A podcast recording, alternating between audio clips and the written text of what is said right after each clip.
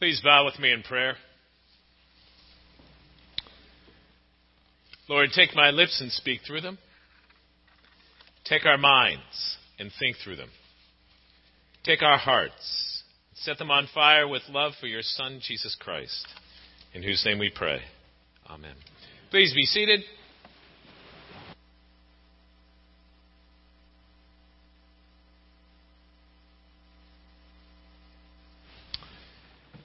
Last week we were blessed to have our Bishop Mark Lawrence here, who preached a wonderful sermon. And something that most of you don't know is that he was very, very sick the day before. In fact, uh, his wife Allison really wanted to take him to the hospital. That's how sick he was. And so we agreed Saturday night that I would prepare a sermon just in case. We talked about 8 o'clock, so I worked on a sermon last Saturday evening just in case he wasn't able to make it, and he showed up. Not only did he show up, he did a wonderful job. Sermon was just such a blessing. You know, one thing Meredith and I talked about later is that we were supposed to host him for dinner Saturday night. I was so glad that he was sick on Saturday and not Sunday. You know, after having eaten at our home, that would have been really bad. But let me tell you what the bishop talked about in case you missed it. He talked about, he began his sermon with that all of us think that we're basically good people. You know, that if you look around, if you think about yourself, we look around and we say, you know, I'm basically a good person. And, and as I look around, everybody else seems to be basically good people. And when I really look around and I look around at everybody else, I'm really probably better than most good people. You know, and, the, and as he went on and he was unfolding, he said, But all of us in our goodness eventually run out. We fail. That even and especially those that we say we love the most, that at one point we hurt them, or they hurt us, or we have a challenge or a struggle with them, and our goodness fails. And then he went on to talk about how in our weakness, when we're not sufficient, he is. Jesus is the good shepherd, and he's always good, and he's sufficient for us even when we're not able. And then he went to the cross for us in our place for our sin because we're not able. We need a Savior. And that sermon stuck with me. I mean, I can still recount a lot of it. And I just did part of it with you. And for those of you that were here, you probably remember a lot of that sermon and how it touched you. But as I began to reflect and think about it as the week unfolded, something else dawned on me. Because I've run into people like this throughout my life that they don't feel they're good enough. That they are always working out of a posture of guilt or shame. Or take it a step further, because I've run into people like this, that they feel that they have done something so bad in their lives, so notorious or so heinous, that they feel unforgivable that God can't forgive me. There's no sense in even working on it. That my situation is hopeless. And if you've never run into people like that, let me tell you first and foremost, there are people like that. And I can't imagine being in that situation. I was more like trying to be good enough. But I can't imagine being in a hopeless situation. That my failure is so great, there is nothing I could do. Now, I want you to think about those things as we come to this passage for today, in particular, the passage from Acts of the Apostles. Because we're basically introduced to two people as this passage unfolds. We're introduced to Philip, and we're introduced to this person who is referred to as the Ethiopian eunuch. Now, that's a name or a phrase or a title that we're not real familiar with what that's about. But one of the things that we're told is that he was in charge of, quote unquote, the entire treasury of the Candace or the queen of Ethiopia. Now, I don't care how small the country is, if you're in charge of an entire treasury of a country, you have a significant position and significant wealth at your hands. Not only that, the fact that you are the one who's in, in charge of the entire thing for the queen, you have to be trustworthy wholly and completely. That your life has to be without reproach in so many ways, so that there could be no accusations of impropriety or dishonesty in your life. And that's one of the reasons why you would find men like this who would voluntarily step forward and say, I will be a eunuch, so there is no question that I will never show impropriety towards the queen. That I'm so willing to go that far that you can trust me to oversee the treasury.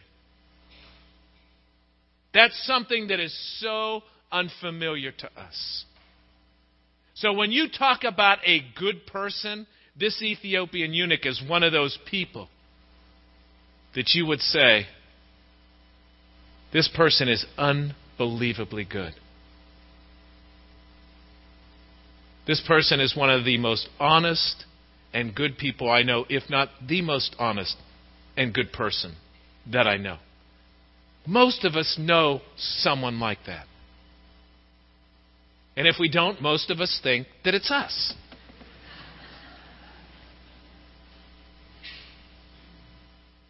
But that's the kind of person we're talking about here. This is an extraordinary person. Not only that, he's from a Gentile country. And he travels from a Gentile country to Jerusalem. Now, why would he go to Jerusalem? because he's seeking the Lord. He probably, in his position, in his country, in his cultural background, was exposed to a lot of different religions and faith. Because he was most likely a successful person and wealthy, he sought out many different religions and faiths. And he was wealthy enough, and we find out in the passage, that he could afford to buy a scroll which was very expensive during that time because he was reading from the prophet Isaiah. So, this is an extraordinary good person who was familiar with many faiths, many religions, and something in the culture, something in the world, something in his heart led him to the God of Israel. So much so that he would seek him in the scriptures. So much so that he would travel hundreds of miles to Jerusalem to go to the temple. And yet, why did he go there? Because he still felt not good enough. Even though he was totally trustworthy, without reproach, he still felt that something was missing in his life. So he continued to seek from the Lord. He went to the temple, and we're going to talk more about that in a few moments. And he sought him in the scriptures because something was missing in his life. And lo and behold, he has this chance encounter with Philip on this wilderness road. How did that happen? A chance encounter, a coincidence. I don't know how many of you watch NCIS. I love NCIS. NCIS is the most popular television program, we're told. We have vestries on Tuesday nights once a month. I make sure it's finished before 8 so that I get home for NCIS. Because I just got to see it. Leroy Jethro Gibbs, who's the main star, Mark Harmon. says there are no coincidences. Over and over again. This is not a chance encounter. This is not a coincidence. This is a divine appointment that God orchestrated. God knew the heart of this Ethiopian eunuch. And God knew Philip's heart and his desire to serve the Lord and to be his instrument. And God orchestrated this divine appointment to happen. Two very unlikely people. With that in mind, I want to talk about these two players and then the encounter specifically. The first is Philip. Now, I don't know who you think about when you hear this name Philip. I don't know who you think about because there's lots of possibilities with this name Philip. One suggestion and one thought, and most people land on almost immediately, is it's Philip the Apostle. Because in John chapter 1, when Jesus is first calling his apostles, one of the first ones to show up is Philip. And then you read the list of them after Jesus does his praying and calls his 12. Philip is listed. Matthew chapter 10, you can check it out. And that's where most people land. Oh, this must be the Apostle Philip. I don't think so. Because of what happens right before this in Acts of the Apostles. Because when you come to Acts of the Apostles, chapter 6, you find out that the church is having problems. Boy, how unusual is that, huh? The church is having some internal division and challenges and problems. And so the apostles get together and they say, How are we going to deal with these challenges? They say, We need to be about the ministry of preaching and teaching and praying. So we need to call what they end up calling deacons, like Martha here.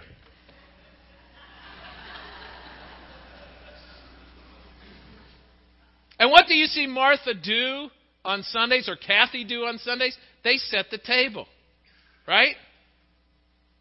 That's what a deacon does. Well, these deacons were called, even though we're told in Acts chapter 6 they were full of the Spirit that they were called to serve tables. They chose specifically people who had a heart for service. And it didn't matter what they were called to do. And it gave them an opportunity to touch lives and do pastoral care as they were serving tables. So that's Acts chapter 6. Acts chapter 7, we read about Stephen. Stephen, who we refer to in the church as the first martyr.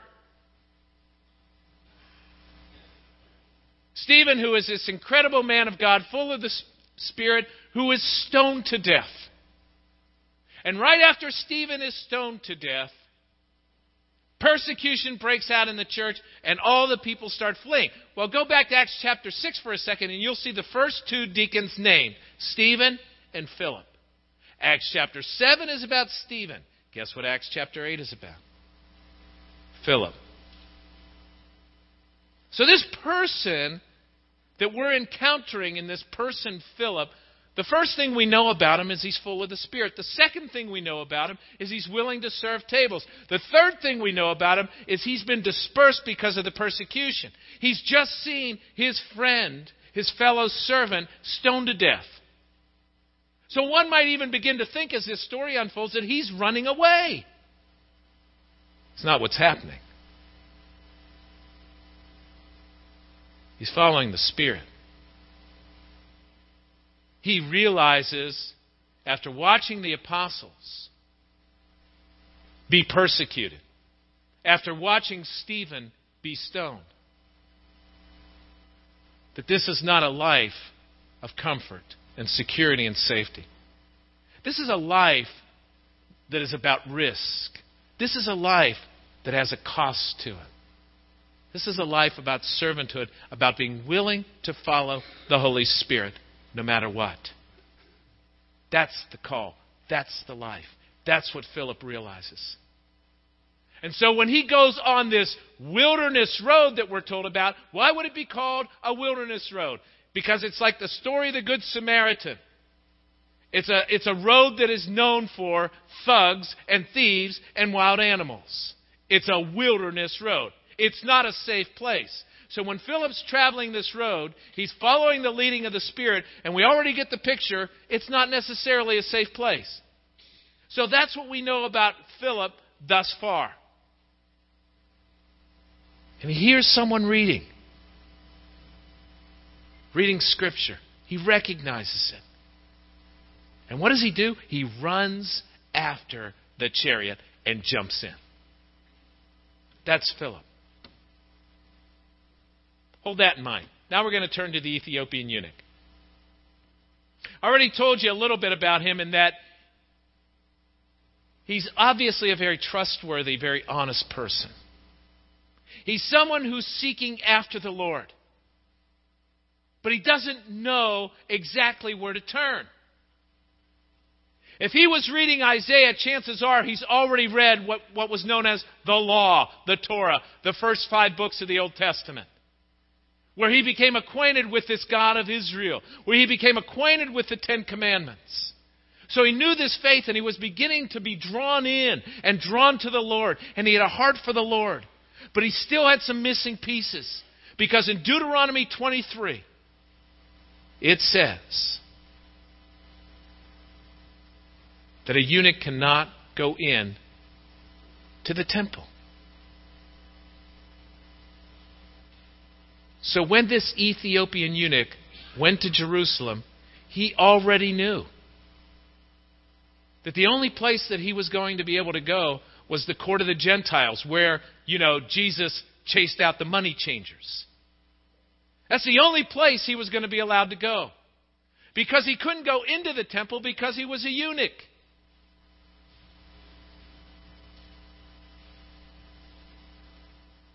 He was a Gentile. Yes, he was trying to become, if you will, a, pros- a proselytized person, a person of faith. But even then, if you look at the Old Testament, and in particular the Torah, anyone who was a leper, anyone who was blind, anyone who was lame, anyone who was not whole was not allowed in the temple because the temple represented the holiness of God, and only people that were whole were allowed in the temple.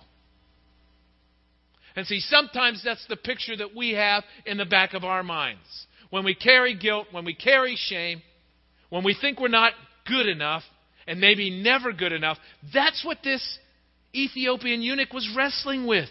He knew he was being drawn by God and called by God. He was wrestling with his own worthiness.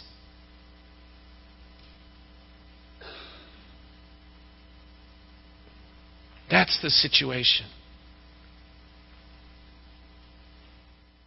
And at the same time, he's reading from the book of Isaiah. The book of Isaiah, which is the suffering servant passage. And see, for someone who was familiar with Judaism, someone who was familiar with the law, someone who was maybe even looking for a Messiah who was going to rescue him and res- rescue Israel, wouldn't know what to do with this passage. And that's why he said, I don't understand this scripture. Is it, is it about the person who's writing? Is it about someone else? Please help me. And so Philip, being available to the Spirit, wanting to see this man come to faith, not only explains this suffering servant passage, the same one that talks about by his stripes we are healed. And he took upon himself our iniquities so that we might be saved.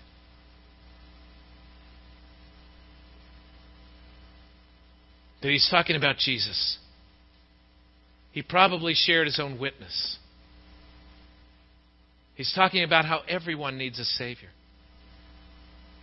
And you know the beauty of Philip coming up on this eunuch reading from Isaiah? is my guess is that Philip said, let's keep reading. Let me read to you from Isaiah 56.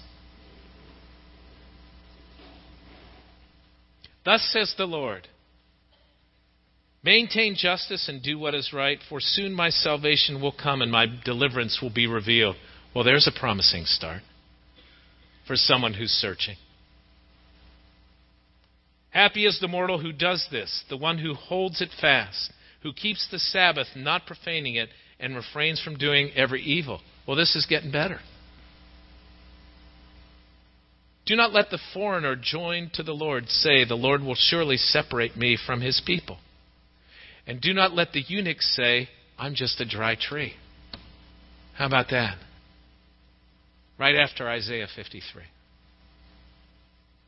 Right after he had the passage of Jesus coming read to him. Let me read on.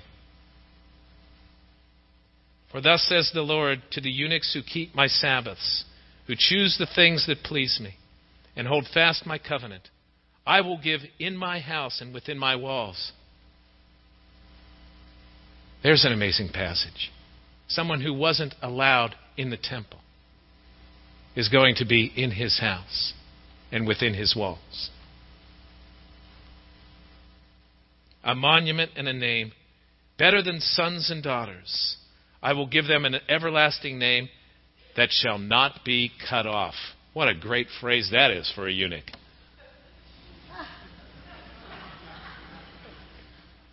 That's on purpose. That's on purpose. In other words, what you thought was a curse is not a curse. What you thought would separate you doesn't separate you. The Lord brought these two people together on purpose, not a chance encounter. Because the Lord knew what this eunuch needed. The Lord knew that this eunuch was searching with a genuine, open, honest heart. And he wanted him to know. And so, this chance encounter from two completely different people, two people from different cultures, from different walks in life, to, from different positions, and yet at the same time, what they shared in common one was a servant to the queen, and the other was a servant to others. And they both had an open heart to the Lord. And that's why the Lord brought them together.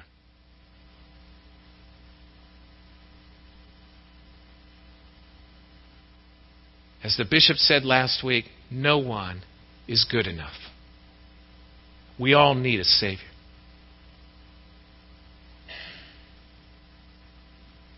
We all need the Good Shepherd.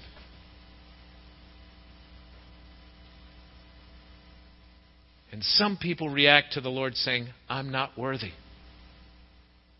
Isaiah, in Isaiah chapter 6, said, I'm not worthy. John the Baptist, I'm not worthy to untie the thong of his sandal. Peter, when Peter encountered him, said, Depart from me, Lord, for I'm a sinful man.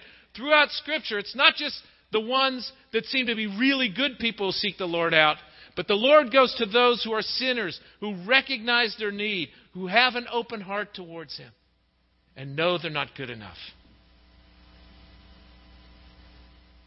This Ethiopian eunuch, from a legalistic perspective from Jewish law was hopeless. From a cultural perspective was in trouble. His situation as a eunuch, he was not allowed in the temple. His culture, a pagan culture. He couldn't fully grasp the scriptures and he needed someone to explain it to him. And the Lord provided everything that he needed. And when Jesus came and died on the cross, the curtain of the temple was torn in two, and everyone has access to the throne of grace. Everyone has access to salvation. And so when the eunuch says to Philip, after realizing the power of the gospel, What's to prevent me from being baptized? The answer is nothing. Nothing. There is nothing that can prevent you from knowing the salvation of God. There is no sin. There is no unworthiness. This is not an I'm okay, you're okay. We're all okay. This is a repentance. This is an openness to the grace of God and the power of the gospel. That's what this is. In the words of Romans 8, let me read this to you.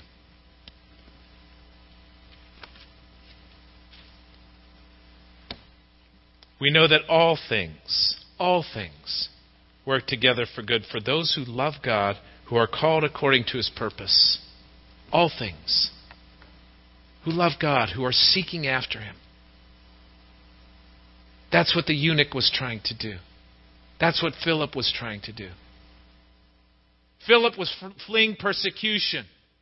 The eunuch was coming from Jerusalem where he was wrestling he didn't have access to the temple, to the Holy of Holies. And the Lord says, I can use this to change lives. All things. And then, who will separate us, from the love of Christ? Will hardship or distress or per- persecution or famine or nakedness or peril or the sword? No, in all these things we are more than conquerors through him who loved us. For I am convinced that neither death nor life, nor angels or rulers, nor things present, nor things to come, nor powers, nor height, nor depth, nor anything else in all creation will be able to separate us from the love of God in Christ Jesus. That's the promise. That's the promise. We're invited to seek Him with all our heart. And those who seek, find. And if we seek first the kingdom of God and His righteousness, all these things will be ours as well. Nothing. That was the answer to the Ethiopian eunuch, and he was baptized. And the call on your life is the same to repent, to believe, to be filled with the Holy Spirit, to have that divine appointment that changes your heart and changes your life. And if you are a believer, to then be the one who's used by God in another divine appointment so that others might know Him and know His love and know His grace. Please bow with me in prayer.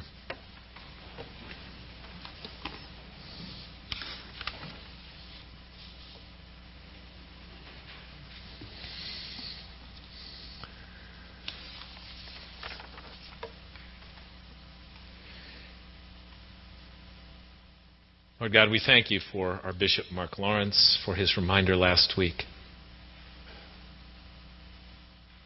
that none of us receives salvation because we're good enough. But it is by your grace and by your mercy and by the power of your Holy Spirit that brings the truth of your servant Jesus, the suffering servant, of the gift of his cross of the gift of your grace, of the gift of your Holy Spirit that changes our hearts and changes our lives. Lord, I pray if there's anyone here who has not experienced that divine appointment, who might need someone to lead them through Scripture to understand the gift of Jesus and His salvation. Lord, that you would open their heart, that they would seek you and find you. And Lord, for all here who are believers, that they would be as if Philip to a world that's desperate to know your love and grace. That we would be will, willing to walk that wilderness road, to risk, to run to the chariot. Whether the chariot holds someone of means or someone who's struggling and that we would be as if Philip to unpack the message of the gospel, the person of Jesus Christ, and what he has done in our lives. Lord, I pray that today would be a divine appointment. and that we would have open eyes and open hearts to the opportunity for divine appointments around us this day and every day. And we pray this in Jesus' name. Amen.